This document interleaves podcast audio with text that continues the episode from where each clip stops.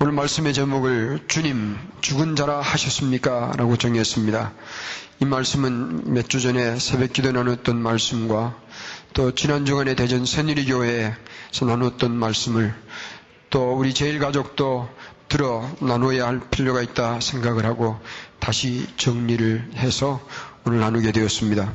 예수님이 산상보온으로 알려진 마태복음 5장, 6장, 7장의 말씀으로 가르치시고 나니까 사람들이 이 예수님의 권세에 무척 놀랐습니다. 그런데 이 산상보훈의 가르침의 내용도 놀랍지만 이 내용에서 표현되고 있는 예수님 자신에 대한 권세는 우리가 더욱 놀랄만 할 내용입니다. 예를 들면 마태복음 5장 21절에 보면 예수님께서 살인치 말라는 말을 너희가 들었으나 그리고 22절에 그러나 나는 너희에게 말하노니 라고 하시며 이 구절 을 예수님은 새로운 의미로 붙여 주십니다.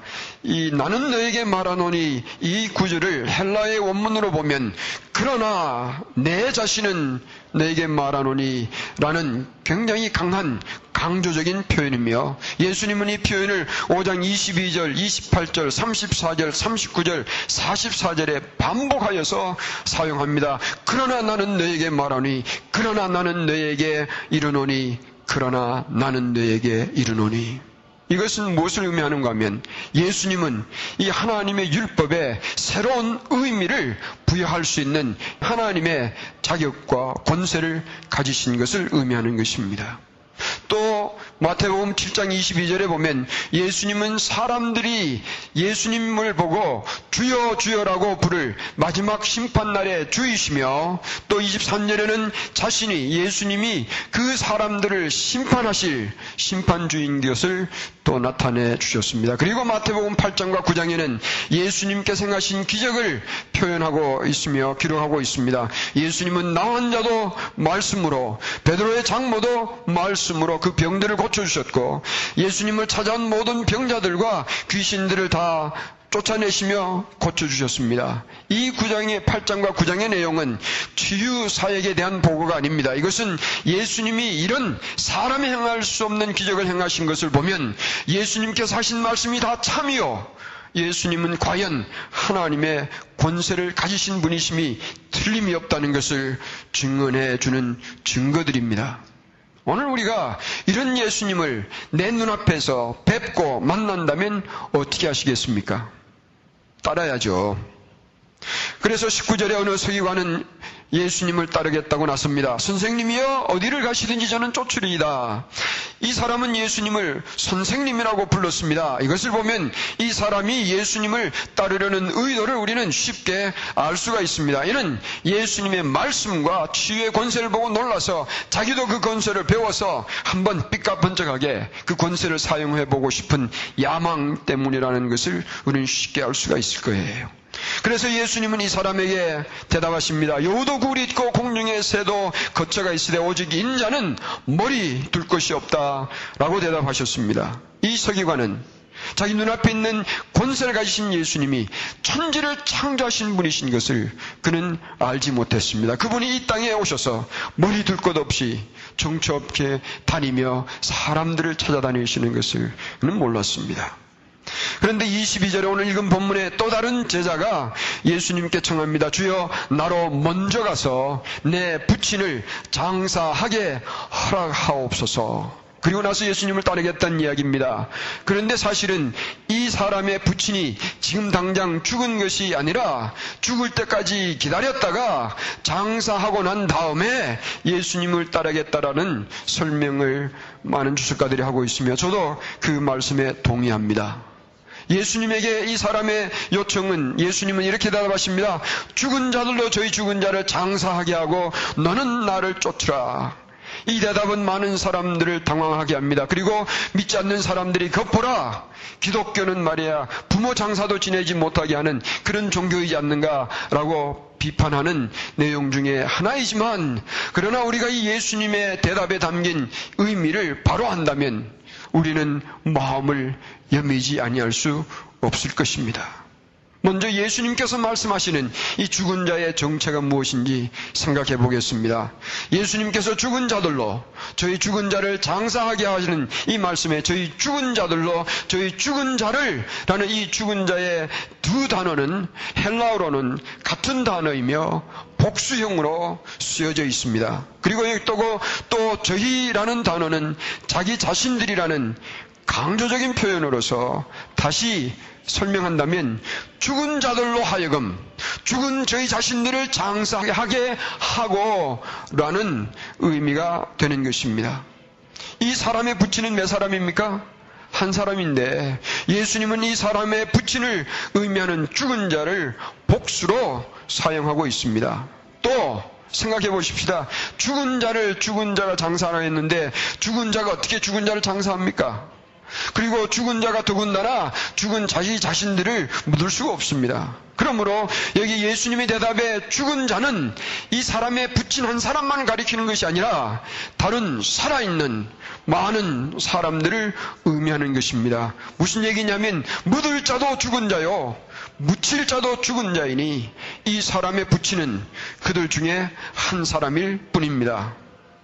그렇다면 이 예수님이 대답해서 우리는 이 사람이 가지고 있는 몇 가지의 문제점을 생각해 볼 수가 있습니다. 첫째 문제는 우선순위의 문제입니다. 무엇을 우선순위로 두고 있는가? 이 사람은 먼저 가서 부친을 장사하게 하소서 하였는데 이 사람의 말을 들어보면 효자인 것 같은 생각이 들지만 실제로 우리가 분석을 해보면 이 사람은 부친을 사랑하는 것이 아니라 자녀로서의 의무를 완수하는 것이 이 사람의 우선순위였습니다. 있습니다. 두 번째는 가치관의 문제입니다. 이 사람은 자신의 부친을 죽으면 묻을 자로 보고 있는 가치관이 문제입니다. 세 번째는 무지의 문제입니다. 이 사람은 자기 자신의 부친이 지금 숨을 쉬고 살아는 있지만 실제로는 그 영이 죽어 죽은 자 되어 있다는 것을 모르고 있는 무지가 문제예요. 예수님은 이 사람에게 너는 나를 따르라 하셨는데 죽은 자가 사는 길을 우리는 알아야 합니다. 예수님의 이 대답을 우리는 바른 각도에서 이해하는 것이 옳습니다. 이 사람의 우선순위는 아버지가 죽으면 장사 지내는 것이었지만 예수님의 대답에서 예수님의 우선순위는 이 사람도 살리고 죽은 부친을 살리는 것이었습니다. 예수님은 이 사람의 부친을 죽은 자로 보았지만 이 사람은 자신의 부친을 묻을 자로 보았습니다. 예수님은 이 사람의 부친을 살려야 할 자로 보셨지만 이 사람은 부친을 산 자로 보았습니다. 그리고 이 사람은 자기 자신을 부친의 마지막 삶을 정리하는 자로 보았지만 예수님은 이 사람을 자신의 부친을 예수님께로 인도해야 할 안내자로 사명자로 보고 너는 나를 따르라 부르셨습니다. 우리 이 사실을 어떻게 합니까? 성경 전체를 보면 그 의미를 알 수가 있습니다. 예수님은 열두 제자를 세상에서부터 따로 불러내어서 3년 동안 자신의 품에 안고 가르치신 후에 다시 세상으로 내보내서 생명이시고 구원주이신 예수님을 전하게 하셨습니다. 구약 성경에도 마찬가지예요.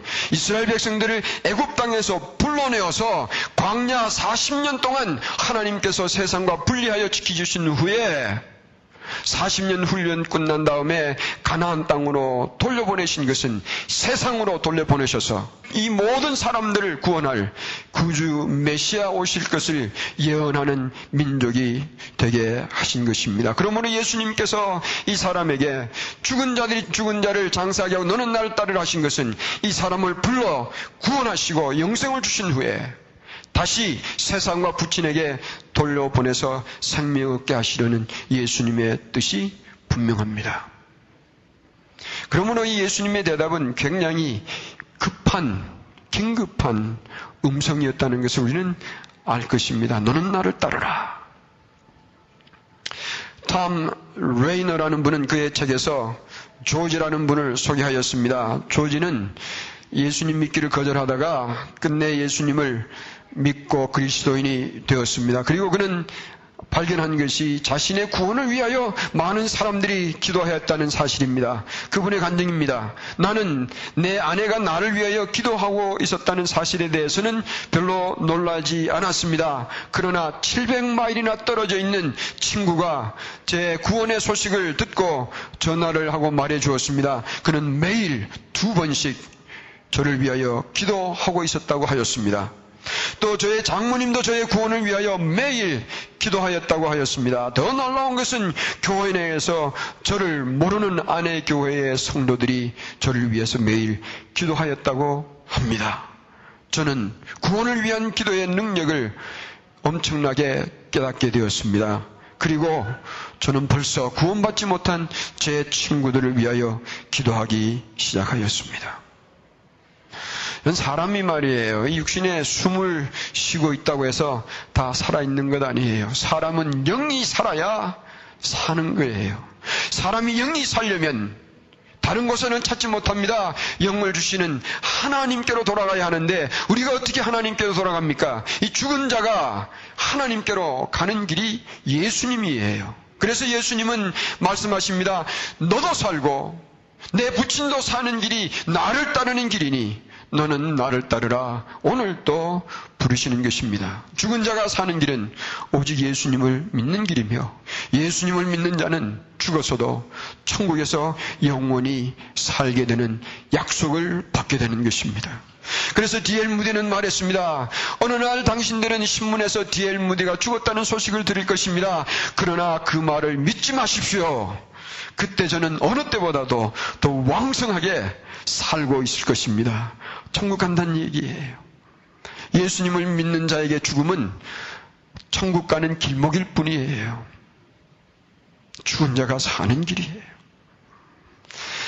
예수님의 사람들은 어떤 사람인지 아세요? 죽은 자들을 살리는 일을 하며 사는 사람들이에요. 어떤 이들은 예수님의 사역의 핵심을 천국이라고 하며 또 어떤 분들은 예수님의 사역의 핵심은 선포 사역과 가르침의 사역과 치유 사역이므로 오늘 교회는 이 세 가지 사역을 해야 한다고 하지만 그러나 예수님의 가르침은 그런 일을 하는 것이 아니라 그런 일을 하게 하게 된 본질적인 이유가 되는 예수님 자신이었습니다.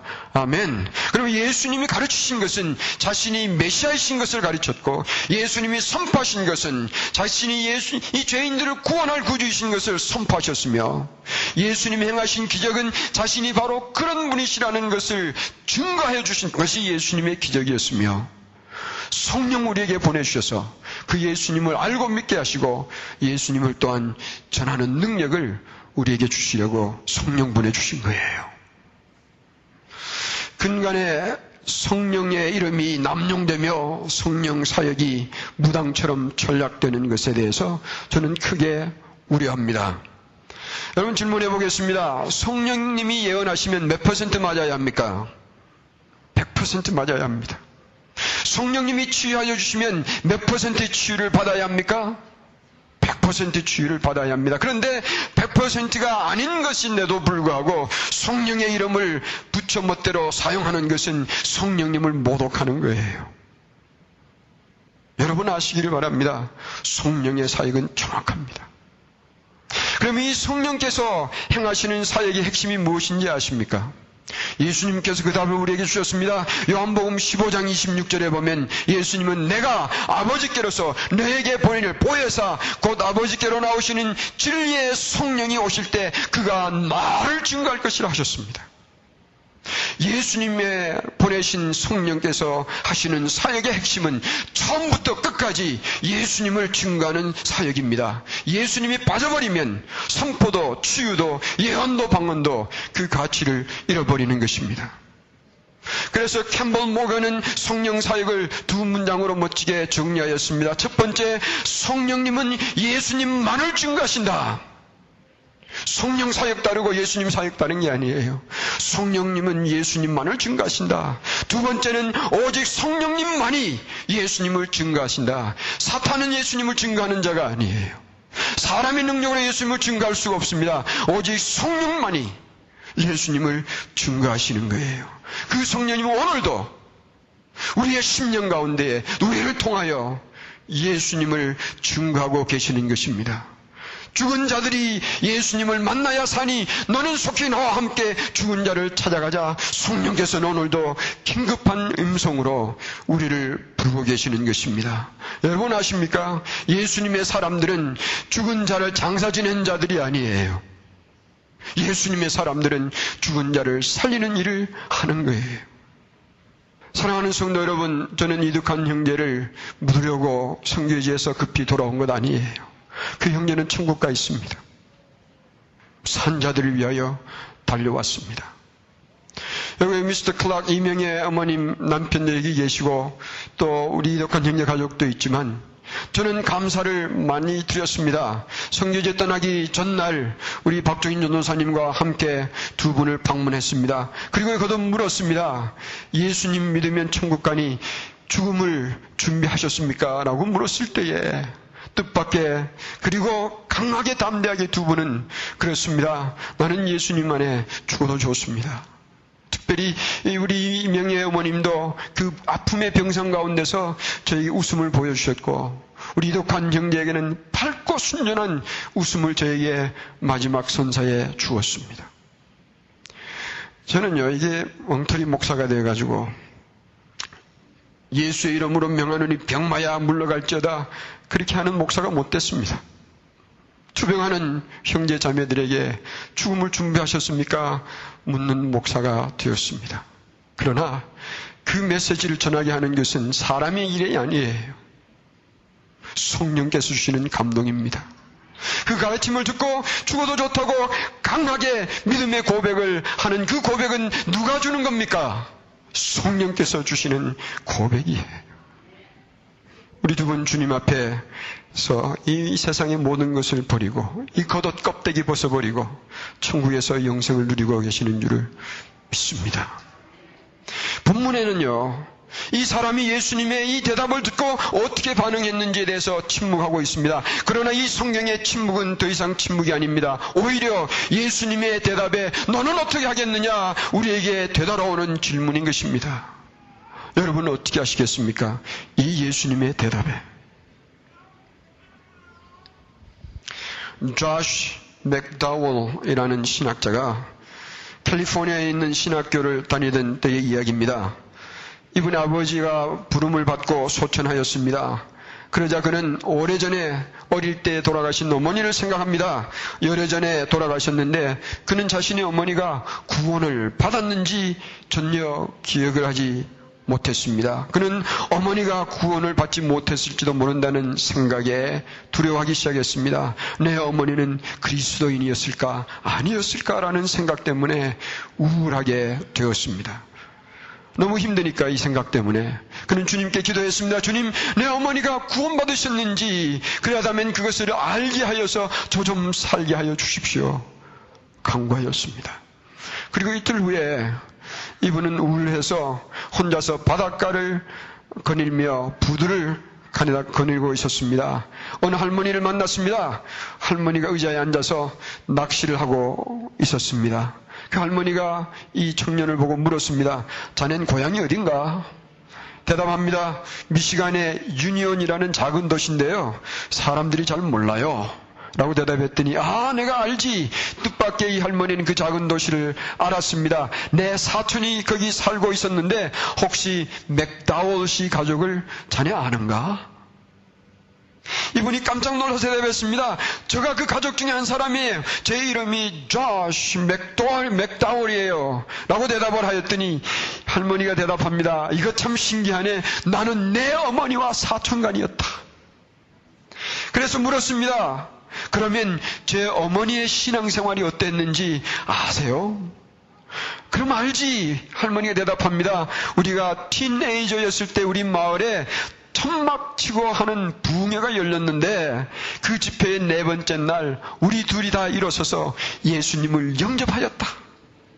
이 얘기를 듣고 이분이 너무너무 좋았습니다. 그래서 그 주위에 낚시하고 있는 사람들이 놀랄 정도로 소리를 쳤습니다. 하나님 찬양합니다. 하나님 찬양합니다. 만약에 오늘 이 성경에 나오는 이 사람이 예수님의 자신, 예수님의 대답을 듣고 자신의 부친을 사랑하였다면 어떻게 반응하였겠습니까? 부친을 장사 지내는 날을 기다려가만 있지는 않았을 것입니다. 저는 이렇게 대답하였을 것이라 생각합니다. 주님 방금 제 아버지를 보고 죽은 자라고 하셨습니까? 주님 방금 제 아버지를 죽은 자라 하셨습니까? 눈에 불이 튀어야 합니다. 오늘 8장에 보면 나환자가 문드러진 자신의 몸을 안고 예수님께 나와 강구한 것처럼 백부장이 중풍병으로 죽어가는 자기의 종을 위하여 예수님께 나와 살려달라고 강구한 것처럼 이 사람도 강구할 것입니다. 예수님이여 내 부친 살려 주시옵소서. 한국에서 전도하다가 보면 이런 얘기를 가끔 듣습니다. 저희 부모님들이 아주 센 불교 신자거든요. 제 부모님 돌아가시고 나서 제 교회 나가겠습니다. 이건 말이 되는 게 아니에요. 참 생명이 예수님에게 있다면 부친 장사 지내는 날을 기다리고만 있지 못합니다. 그렇게 구하면 예수님께서 어떻게 대답하실까요? 나를 따르면 너도 살고 너로 인하여 내 부친도 살 것이니 너는 지금 나를 따르라 하실 거예요. 예수님은 죽을 자들에게 영생 주시려고 성육신의 험한 길을 걸어오셨고 십자가의 고통의 길을 걸으셨으며 부활의 영광을 우리에게 보여주셨고 오늘 우리에게 성령 보내주셔서 예수님을 믿도록 증거하는 역사를 하게 하셨습니다. 그 성령께서 오늘도 우리를 감동하신다면 우리는 우리를 우리가 사랑하는 자들에게 우리와 함께 예수님을 따르십시다 찾아 나서야 할 것입니다. 이런 삶의 걸음은 후회가 없는 삶이에요. 윌리엄 보던이라는 오래전에 청년은 이 보던이라는 큰 회사를 상속받도록 되어 있었습니다. 아버지가 그 회사의 사장이었습니다. 그런데 그는 예일 대학교를 다니며 인도의 북부에 있는 무슬람들을 위하여 성교하겠다고 헌신하였습니다. 그리고 3년 후 100만 불 이상이나 넘는 그 당시에는 굉장한 돈이었습니다. 100만 불이 넘는 상속을 포기하고 그는 선교지로 떠나갑니다. 인도로 가기 전에 먼저 아랍어를 배울 필요가 있어 공부하기 위하여 아랍어를 공부하기 위하여 이집트로 갔습니다. 카이로에 도착한 지 4개월 만에 그는 spinal meningitis 척추 수막염에 걸리게 되었고 그로부터 수주 후에 하나님의 부름을 받았습니다.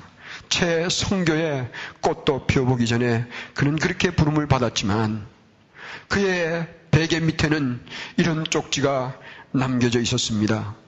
No reserve, no retreat. No regrets. 기다림도 없다. 후퇴도 없으며 후회도 없다. 비록 시작에서 그는 부름을 받았지만 이미 시작하였다는 그 자체가 그는 위대한 삶의 걸음을 걸었으며 이 청년의 죽음으로 인하여 그 이야기를 들은 수많은 동료 친구들이 성교에 헌신하게 되었습니다. 사랑하는 성도 여러분, 우리 후회 없는 삶을 살아야 돼. 우리 인생은 짧습니다. 그러나 소중합니다.